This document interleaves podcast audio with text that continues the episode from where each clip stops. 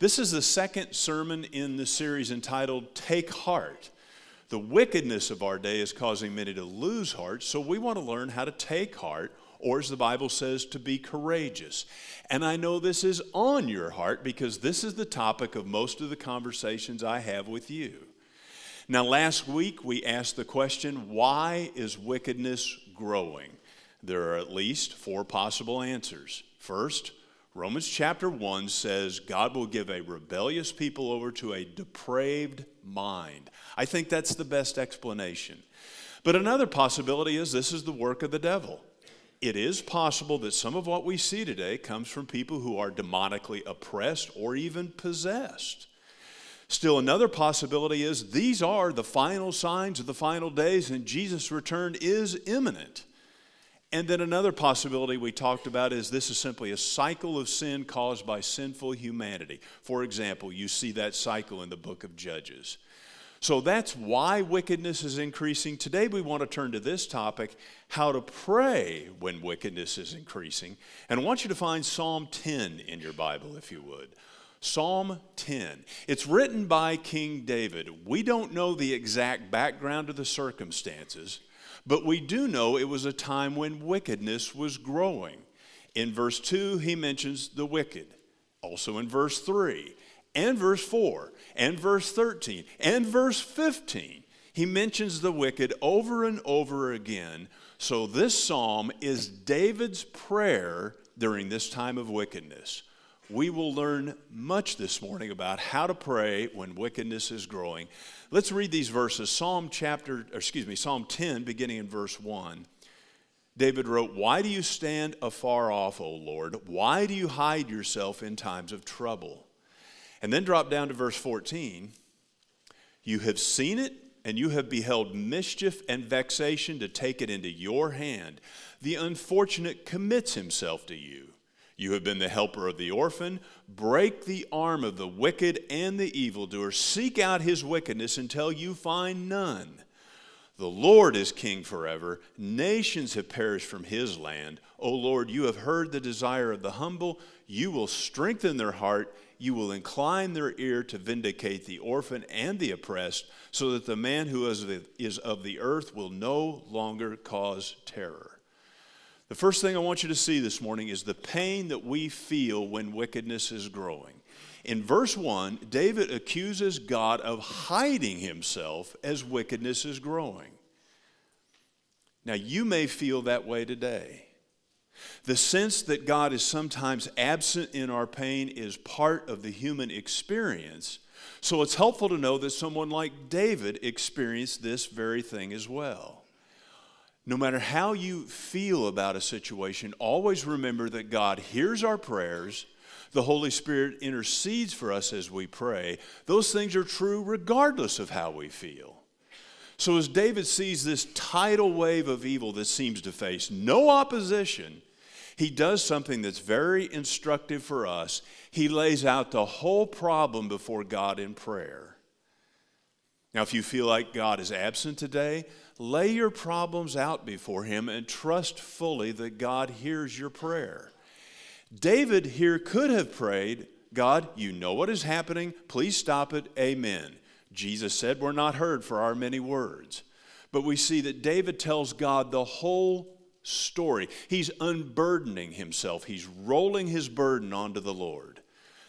Moses prayed in great detail about his burden of trying to lead the rebellious Hebrews, Exodus 32 and Numbers 14. Nehemiah went into great detail in prayer when the walls of Jerusalem were destroyed, Nehemiah chapter 1. And the entire book of Lamentations, while it is a lament, it's Jeremiah laying out the problem before God.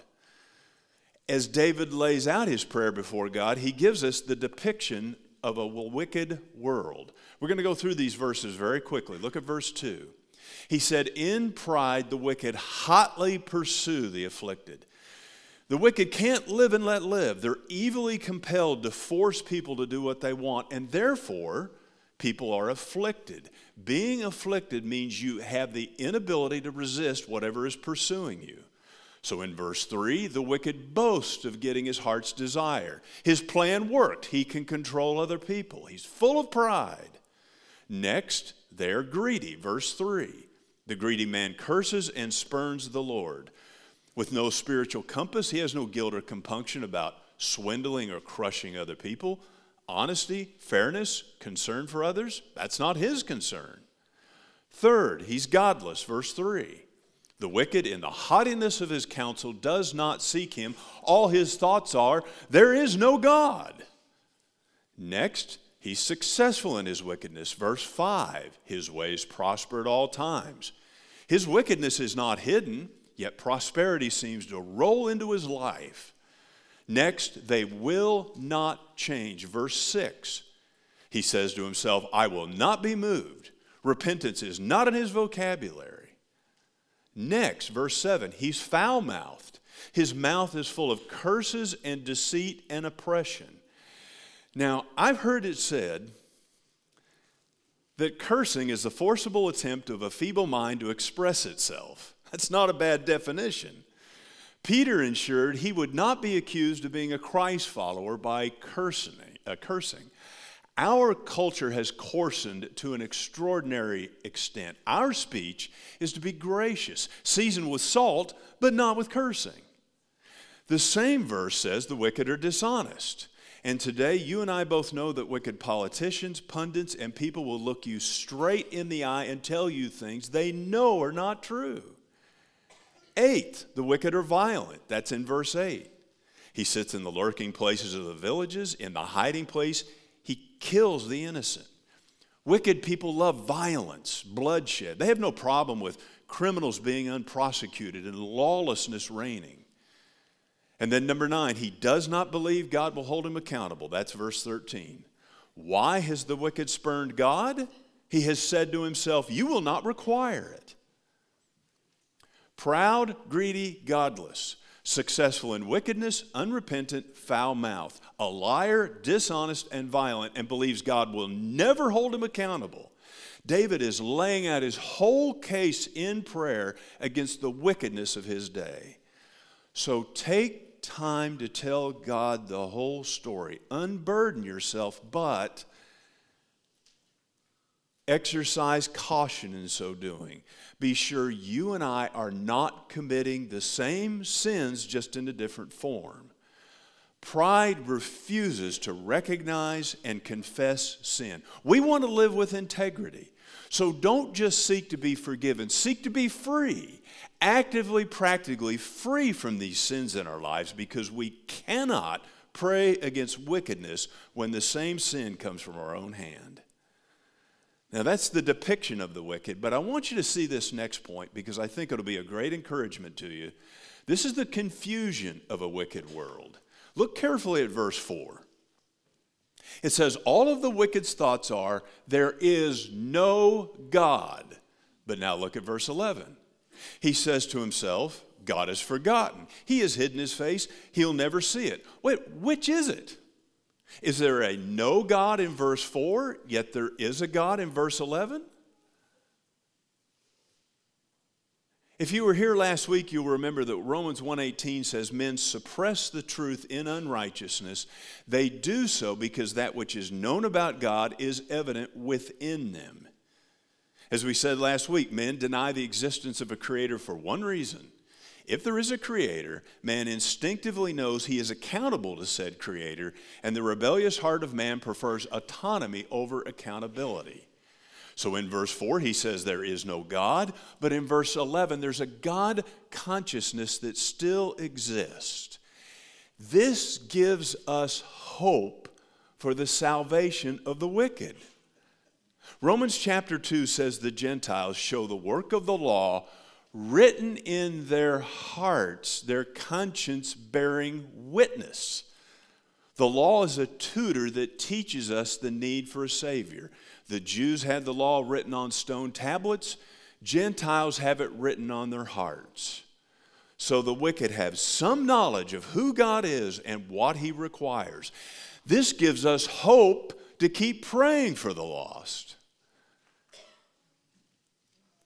Each one of us know people who profess unbelief, or they may say they believe in God, but there's, there's no evidence that they believe in any kind of accountability, but inside they know.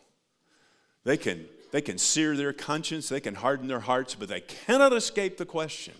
It's up to us to keep bringing Jesus up and to be patient and compassionate, to make sure our walk matches our talk, and to know that God can work in anyone's heart and draw them to the Lord Jesus Christ. Now, that's the pain we feel when wickedness is growing. There is a pattern to follow when wickedness is growing.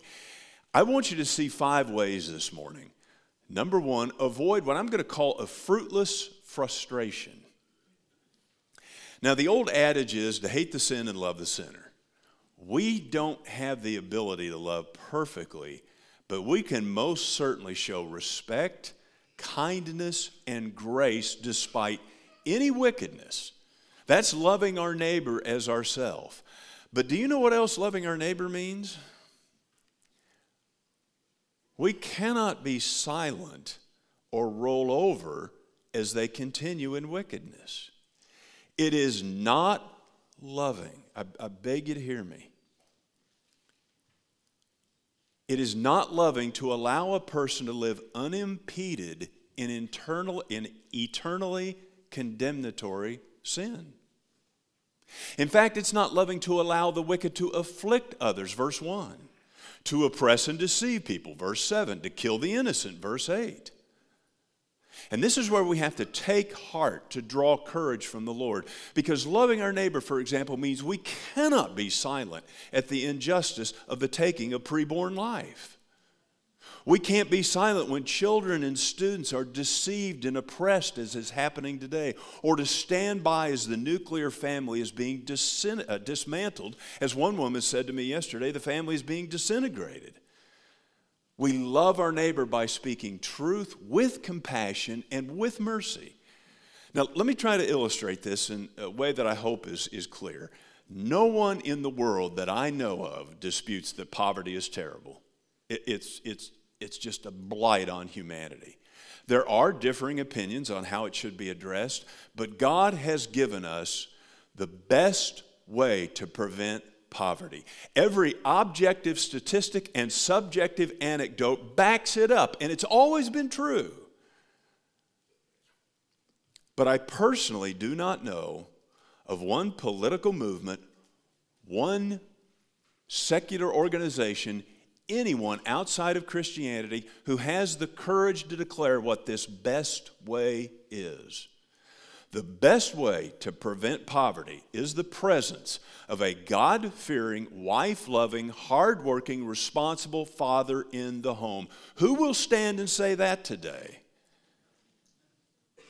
We need great courage to take righteous stands because we're to love our neighbor, but verse 7 says, the mouth of the wicked is full of curses and oppression. Today, that's called cancel culture. So we can't allow ourselves to be intimidated by the loud curses of the wicked, but at the same time, it will lead you to a fruitless frustration to be angry at the wicked. And here's why.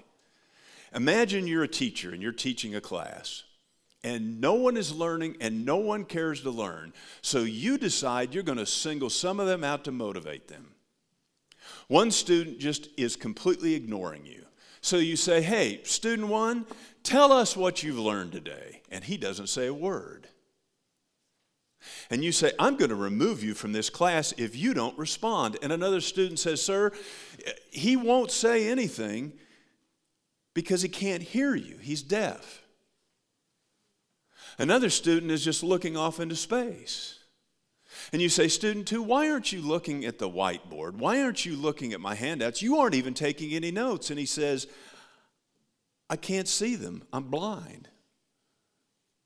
Still, another student has his head down on his desk. At least when some of you all fall asleep, it's like this, but very few of you do that, by the way. A side note, I've got to tell a funny story. I'm, I'm, not even in the ministry yet. I'm filling a pulpit at a little country church of about 10 people, and there's a woman sitting right over there, wooden pews. She fell asleep so loud, I thought it was a baseball hitting a bat. She cracked her head off that pew. I had to stop the service. We came down, make sure she was okay, and we didn't have to call an ambulance. The lesson there is don't fall asleep in church. Still, another student has his head down on his desk, and you go to wake him up. You shake him, and he falls out of his chair on the floor. He's dead. Deaf, blind, dead. That's this lost world. Matthew chapter 13, Jesus said, You will keep on hearing, but you will not understand, deaf. You will keep on seeing, but you will not perceive, blind. And Ephesians 2 says, We're dead in our sins. Venting anger at the lost won't solve the problem.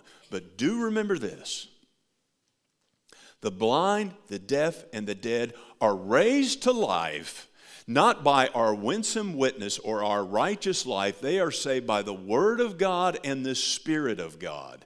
Do not lose your confidence in this day and age in the power of the Word and the power of the Holy Spirit to bring life to the dead.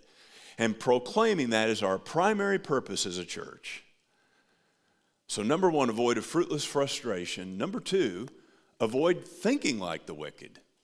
You'll notice that David said the wicked think that God is, God is far off, he doesn't see, and he won't do anything about the wickedness. The problem is, that's the way David was praying. In fact, that's the way the lost thought. In verse 1, he said, Why do you stand far off, O Lord? Why do you hide yourself in a time of trouble? But verse 11 says, The wicked say, God has hidden his face, he'll never see it. David was thinking like the wicked. And he seems to recognize this as he goes through this prayer. Look at verse 14. David, it kind of changes his mind. He says, You have seen it, and you take it into your hand. We learn from this that strength and understanding come through praying. Because at the start of this prayer, David sees God as far off. At the end, he knows God will deal with it. Verse 15, He will go after every last one until they're destroyed. Verse 18, He will vindicate the orphan and the oppressed. So as you pray, both faith and understanding will grow. Avoid thinking like the wicked. Number three, pray against the wicked. I almost turned this part into a whole sermon. This is a very interesting subject, and I'm just going to give it a surface treatment. If you have a study Bible, you'll see at the top a superscription. And it will say, A prayer for the overthrow of the wicked. That's what this psalm is. In fact, in verse 15, you see he says, Break the arm of the wicked. That means break their power. We see these kind of prayers in Scripture. In Nehemiah chapter 4, Sanballat and Tobiah were demoralizing the Jews as they rebuilt the wall. So here's what Nehemiah prayed return the reproach on their own heads and give them up for plunder in the land of captivity. He said, Do not forgive their iniquity and do not let their sin be blotted out, for they demoralize the builders. In Jeremiah 18, Jeremiah prayed that God would deal with his opponents in anger. He asked God to deliver them up to the power of the sword. And then we have psalms that are called imprecatory psalms. If you've never heard that term, it's really important. Imprecatory. I M P R E C A T O R Y. At least 20 of the psalms contain imprecations, including this. Now, what is an imprecation? It's a prayer or a statement that adversity, misfortune, or worse will befall a person. And I see some of you taking notes, so I'll repeat that. It's a prayer or a statement that adversity, misfortune, or worse will befall a person. The last sentence of verse 15 says, Seek out his wickedness until you find none. In other words, he's saying, Lord, go after them until every last one is destroyed. Now, what do we do with this? If we use the precise meaning of the word imprecation, meaning bringing down misfortune on a person, that's not what God calls us to do in this age. But there are strong statements against the wicked in the New Testament. Peter condemned a magician named Elymas. Paul said in Galatians 1 8, or maybe it's 1 9, if any man preaches a gospel other than what he preached, he said, let them be anathema, which means let them go to hell. He wished that the Judaizers would mutilate themselves. He said, The Lord will judge Alexander the coppersmith for his evil. In 1 Corinthians 16 22, he says, If anyone has no love for the Lord, let him be accursed. In other words, let him go to hell. In Revelation, martyrs petition God to avenge their blood. So, again, what do we do with this as New Testament Christians? So, when we pray against wickedness, I want to give you just a few what I'm going to call guidelines and guardrails. Number one, realize that many of our prayers already contain some level of imprecation. If you pray for the Lord Jesus to return, you're praying for the destruction of every earthly kingdom and every lost person on the planet to lose every chance at salvation. Now, obviously, that's not, that's not the intention of that prayer, but that's the implication of it. Secondly, these kind of prayers express a zeal for God's righteousness, honor, and triumph. They are not prayers for personal desire or personal revenge. Al Mohler said it's tempting to think imprecatory thoughts or send imprecatory greeting cards. we, don't, we don't pray for revenge. Romans chapter 12 says, Vengeance belongs to the Lord. Number three, it is right to intercede in prayer against the evil and for the afflicted. When a dictator causes starvation among his people, it is biblical that God would remove that dictator by any means necessary. Let me just give you a raw example of this. I saw this week in North Carolina that Duke Health will start gender transitioning at two years old, UNC Health at three, and ECU Health at four. Now, here's my prayer Lord, please stop that. The physicians, the administrators, and the parents responsible for that, please save them, change them, remove them from power, do whatever is necessary to stop this unspeakable evil. We're to pray for God's intervention and justice in healing in these situations. Another example is 1 Timothy 2. We're to pray for our leaders. What are we to pray for them? The evil they commit be successful? No. Scripture is very clear, 1 Timothy 2 2. We pray for kings and all who are in authority so that we may lead a tranquil and quiet life in all godliness and dignity. Lord, lead them to make decisions that will leave us alone. Number four, loving our enemies doesn't come at the expense of appealing for an end to evil. For example, if someone does something to you personally, you turn the other cheek, right? But when the wicked are affecting others, then it's time to intercede. Let me try to give a personal illustration that I think will connect with a lot of you. In many vocations, if you lead in, in, in any area, you're going to be slandered. It's that way with a pastor, it's that way in business. And when you hear slander or criticism, you just shrug it off and turn the other cheek. You try to see if there's any truth in it, and then the rest of it you just discard it. But if what is being said affects my ability to lead or pastor, then I have to address it because it's not just affecting me, it's affecting other people. That would be the way it is in your workplace. So when the wicked oppress and afflict other people, it's our call to go to the Lord in prayer. Ask Him to defend His honor and glory and to relieve and rescue those who are being afflicted. That kind of a prayer is an expression of faith in a just God. Now, there's so much more that could be said about this subject. I want to clarify no, we don't, we're, we're not going to pray that God break the arm of the wicked. You don't pray that kind of thing, but we, it is a call for us to intercede against wickedness. So we pray against the wicked, but then we pray for the wicked. In verse 14, David says of the wicked, You have seen it. In other words, there is a day of accountability for every person. And we're to always have concern for the eternal destiny of every person. So, yes, Lord, take down the fentanyl dealer. Take down the sex trafficker, those who are rewriting scripture to justify sexual sin. Stop those who promote atheism and cultural Marxism and war and the greedy and people who bring all sorts of evil on humanity. God, remove them from power and influence and save their soul while you're doing it.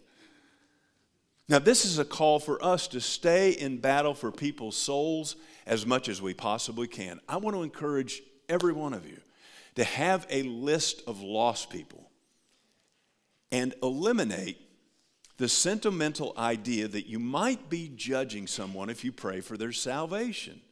You say, well, this person might be saved, but man, there's really no evidence. They say they know Jesus, but there's, there's nothing really about their life. Listen, you don't need to go through that exercise.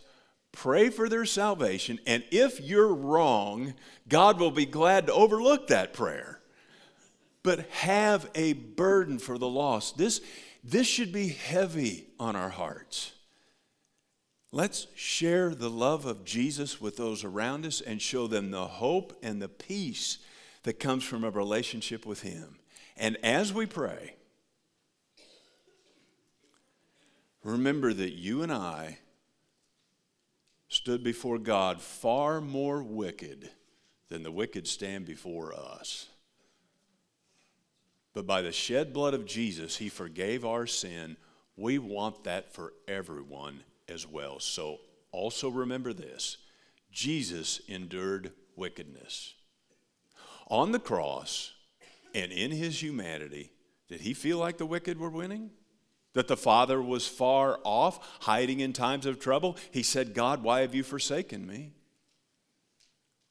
In fact, let's overlay this psalm on Jesus' life. Verse 2 The wicked hotly pursued him. Verse 4, he saw the greed in the temple courts and overturned their tables. Verse 4, they didn't believe he was God.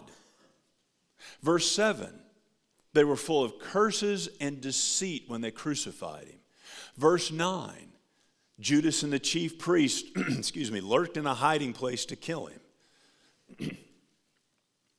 the greatest tidal wave of wickedness in human history was when Jesus hung on that cross.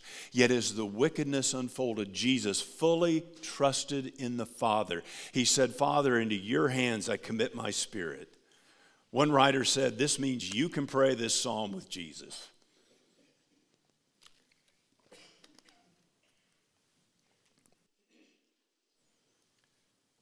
Do you feel overwhelmed this morning by all that's happening around you? I know some of you do. Do you feel hopeless? Maybe you feel like God is far off. I want to encourage you to pray in faith, knowing that Jesus is with you, and lay the whole problem out before Him. And remember that wicked men put Jesus to death by nailing him to a cross, but God raised him up again. He is alive. And in his time, he will defeat all wickedness. But for now, don't lose faith in God's power to overcome evil. Also, remember that Jesus came this first time not to condemn the world, he came to save it. So there's good news for every wicked person, and here's news for every person. Every one of us is wicked. But if you've trusted in Jesus as your Lord and Savior, you have your sins forgiven and you can know you have eternal life. Those who hold him at bay, those who think they're not accountable, I want to tell you on the authority of God's word, you will face judgment.